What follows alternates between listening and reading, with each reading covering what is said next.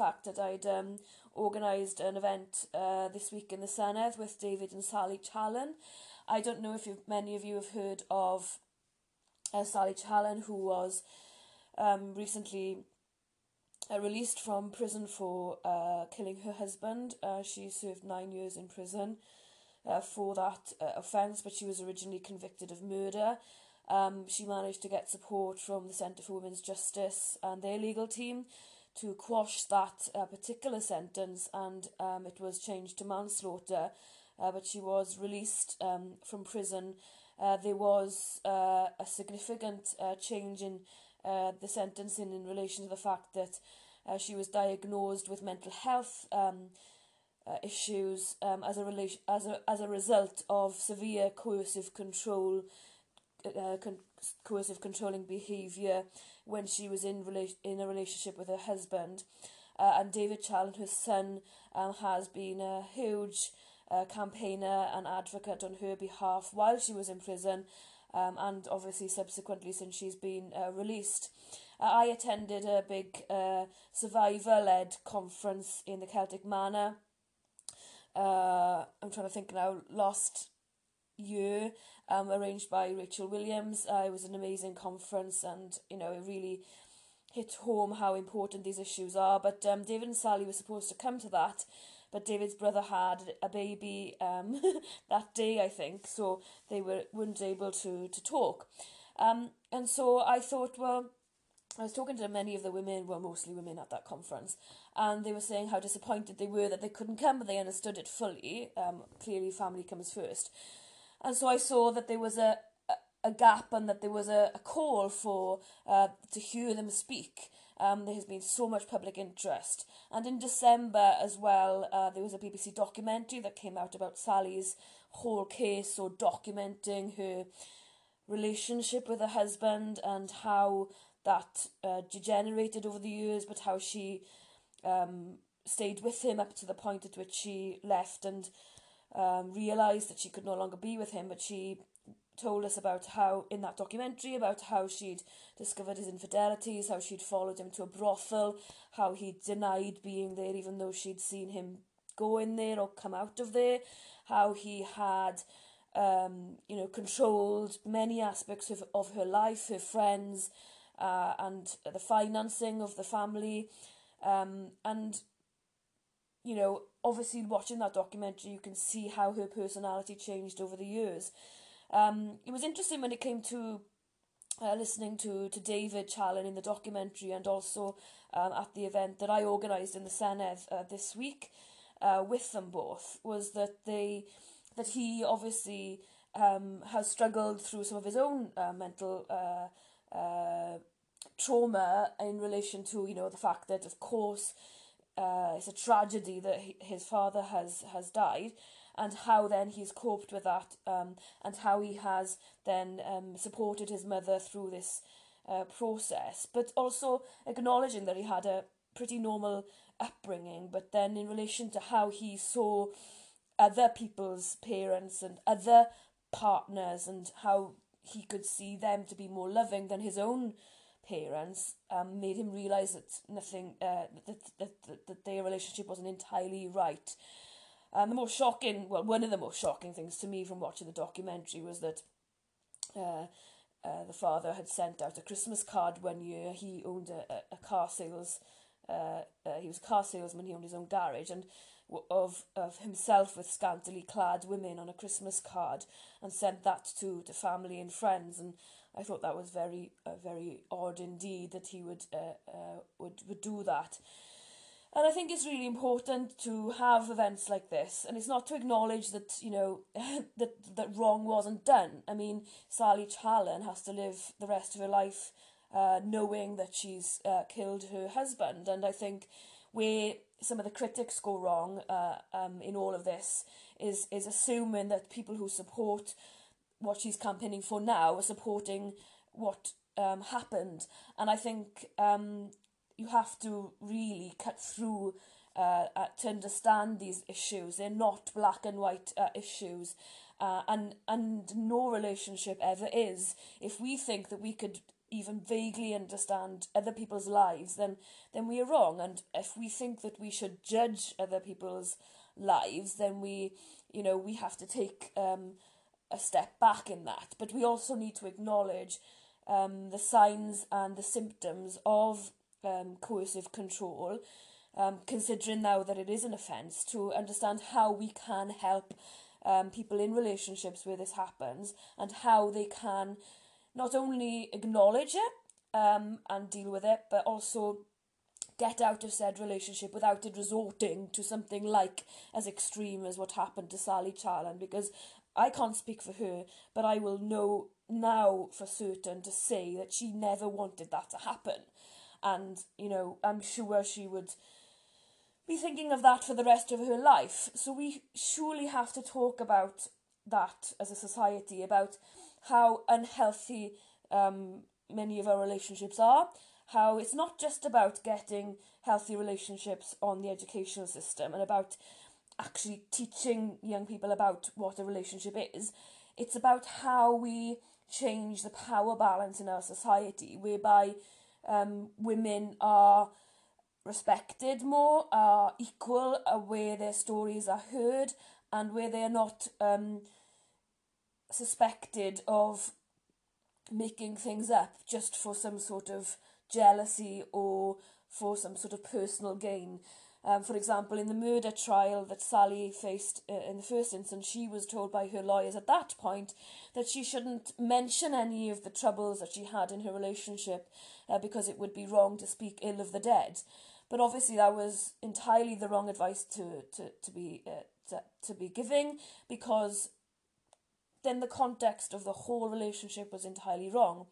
Uh, and so the second time around, she she was able to to go into some of that detail about how, you know, he she didn't feel that she was able to, uh, that she felt isolated, that she wouldn't be able to uh, go and meet people without him challenging her, or she would feel um, like a prisoner in her own home in that sense. And there are there are various different signs to a coercively controlling relationship, and it won't always happen that every single um, particular element of coercive control will exist in a relationship. But things like you know monitoring where you're going, looking at um, phone records, questioning why you want to meet certain people, um, questioning your appearance or something that you may wish to weigh um, your opinions on various things. You know, if there's a an opinion that you have that may differ from your partner's, and the belittling process that happens as a result of that, that's a, that is an element um, of coercive uh, control. Um, it's about if you happen to be in the company of if it's a, if you're a female and, and, and you're talking to a man in a in a public setting uh, and you go home after having that conversation um, your partner may say to you why were you speaking to that person? What, what, what were you doing? Were you intending to to have an affair with that person? Um, taking things out totally out of proportion when you were just speaking to that person in a very normal way um, and that makes you fearful therefore to do that in future um, or not letting you go out in social settings, um, undermining you in social social settings um, with other friends, putting them down, um, speaking ill of them in front of others. That that is a clear sign uh, of coercive control, and then it can get more serious in relation to controlling finances, controlling um, other aspects of your life. But what we heard in the evening with Sally and David Challen from some of the audience members as well was that it can be very subtle and it can happen not as regularly as you would think. So it may happen every week or it may happen every month or even it may happen every few months or, or a year. It doesn't have to be permeating but it has but it can be there and I think that's how these type of characters are pretty manipulative in being able to get their own way and to make others believe that they are potentially not um, performing that um, act of coercive control because of how they drip drip that into a relationship. And the other clear sign is that many of the people who are in these relationships um, will say of their partner who is the victim um, in in all of this, or they're crazy, or they're making things up, or they're not being logical, when there is no actual medical analysis or medical backing to justify the fact that that person is crazy or is going mad. But because they do that or say that enough, then that that victim gets to believe that they are, and that, that would be a form of gaslighting. And so you know, these are very, very complex issues. And when I spoke um, um, briefly at the event, I said, well, it's not just an issue that permeates a private relationship. And obviously, in a private relationship, some of these things are are pretty intense, but they can permeate public relations as well.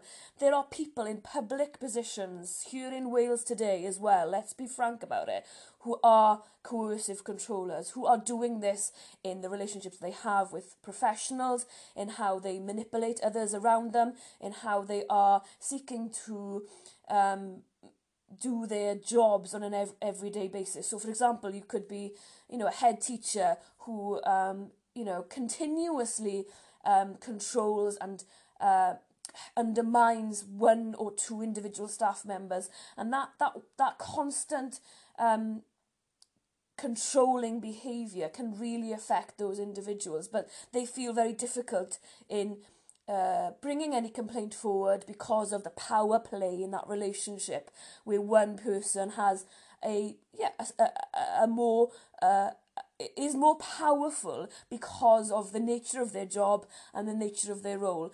And that's what's very, very dangerous is how we must try and see those signs and root out that uh, controlling behavior in public life so that we don't uh, allow uh, for these types of public relationships to intensify or to worsen um, as a result of these types of, of people. I think the issue with regards to tackling coercive control is very very difficult like it was quite um telling when when somebody asked in the audience to Sally Challen you know if you knew that this was uh you were being coercively controlled at the time would you have gone to the police and she said well probably not because I wanted to protect my husband from the authorities. And so the conundrum is always about how do you deal with this because the instinct of most um, partners in this particular situation would be to not raise it with authorities, would be to not seek to intensify an already toxic situation. But if you don't raise it with the authorities, then you're still going to be living that nightmare Guantanamo Bay life of perpetual existence in a nightmare of a life that you just don't know how to get out of. Um, so some of the ways in which people were suggesting that this could change is that if you let third party uh, organizations or um, people a bit more removed from your life to know about the situation. So Sally said, well, if you, you know, could could a friend have cons- uh, confronted her? Well, yes, they could have, but she would have probably ditched that friend um, because she wouldn't have believed them.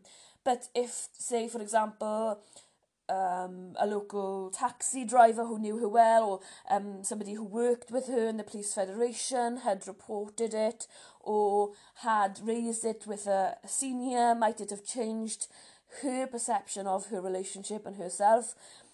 She said, Well, yes, maybe. Maybe if the whole family had rallied together as one and sat her down, that may have then had more of an impact on her.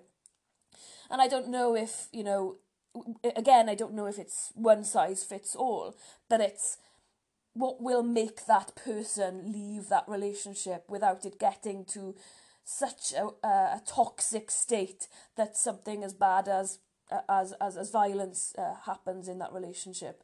Because i think quite often in these coercive controlling relationships it's not the violence or there may not be any violence at all but the violence may come as a culmination of years of coercive controlling behavior and one day you know people just um, snap and they, they, they, they do something they, they, they totally regret that they would then obviously regret at a later stage. And you know, we we want to stop that, but I think we have to look at the power plays in in in in society. But we also have to look at, you know, is this more of a an issue um, in um, relationships? Uh, is this something this is that is more predominant in men or not? Um, I'm not saying that it's um, something that only happens in that uh, situation. I know that the, it would happen that women can be controlling of men, and I also know that in, in LGBT relationships that you know it's a very very complex situation. But what I found in the evening was um, in the Senedd, there was about four to five men in the room only, and about there was about 120 people there. And David Challen himself has said that mostly he gets women following him on Twitter, not very many men and whether you know whether you're you know whatever sex or gender or however you describe yourself, I think we have to all be talking about this. We can't be saying it's only for one sector of society to be looking at it or one cohort of society to be interested.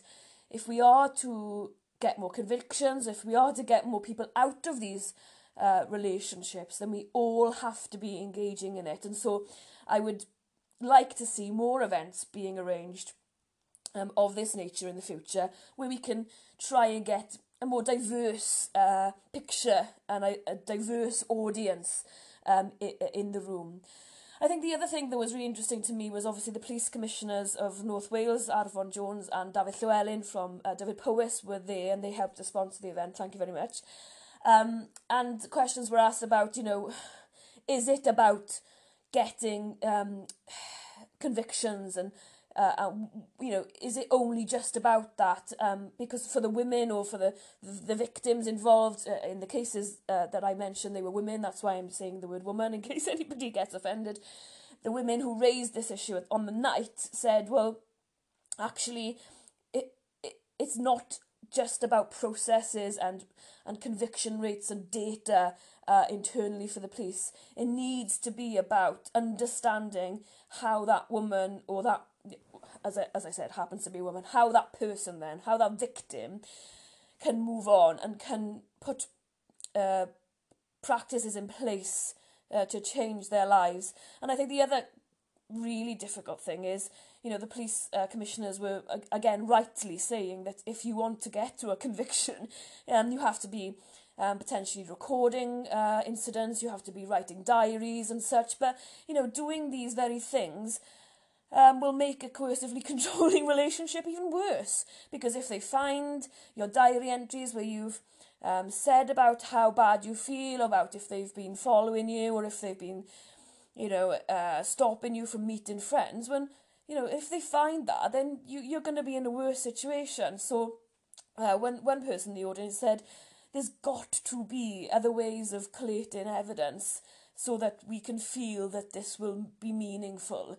Um, but I don't know if that's uh, something that the police commissioners can look to address in the future.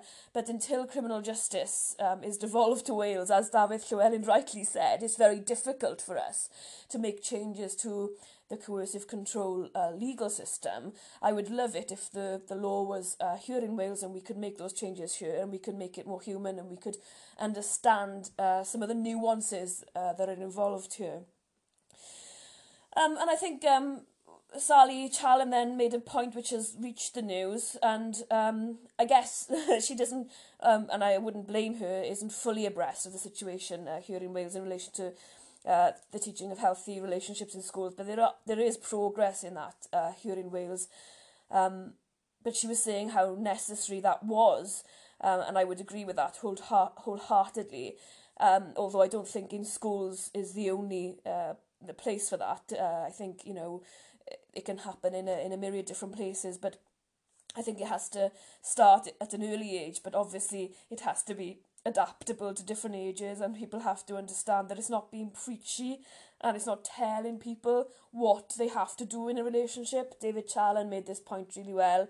He said, you know, we can't just be, you know, preaching at people about these issues um, because, you know, in this hectic, busy, pretty stressful lives that we lead uh, here in Wales and elsewhere, um, it has to be about real life issues.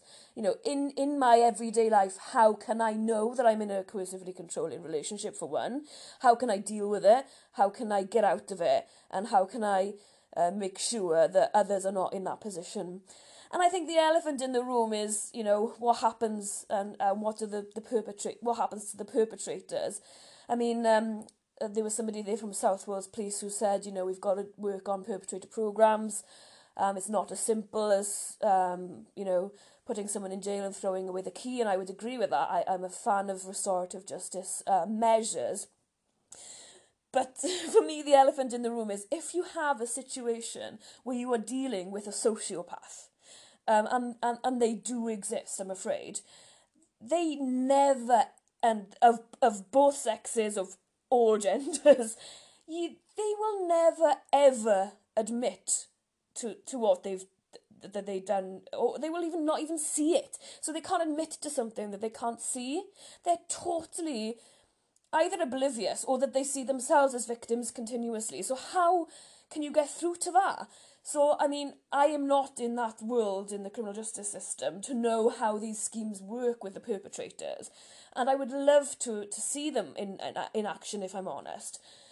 But that is the elephant in the room for me. Once you are a victim and you realise you have that light, light bulb moment for whatever reason or in whatever situation, and however you get out, and I hope people do manage to get out. Some people obviously stay in relationships um, and, and, and won't get out.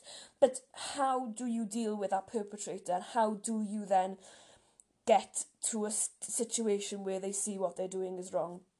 I I find that very difficult to to come to a, a conclusion on. Um, so yeah, I thought the event went really well. We heard a lot from the police commissioners as well about the work that they're doing in their respective areas. Uh, we also heard uh, from uh, the sponsors of the evening who had uh, been uh, you know very supportive of of the concept of having the event here in Wales. Um, I was pleased to be able to kickstart um, or widen the discussion on this. I know that there are others in Wales uh, and further afield doing sterling work on this, but it's still a fact that it's a relatively new um, uh, law. It's uh, it's relatively uh, there's still a lot of cases that are probably untested. There's still a lot of uh, people who are not fully understanding what it is, and if that event um, be it only a two hour event in the Senedd at the beginning of January can even kickstart a more high profile debate on coercive control, then I think that, that we're that we're winning. Um, and I think that we have to understand that a lot of this is to do with power balances in society and how we need to uh, grapple with that. And a lot of it is to do with um, uh, um, equality in society and how um, the victim needs to be believed and how the victim needs to be supported. We can't get away from that. So I'm hopeful that um, I can continue to ask questions and we have action points uh, emanating from the, the, the evening.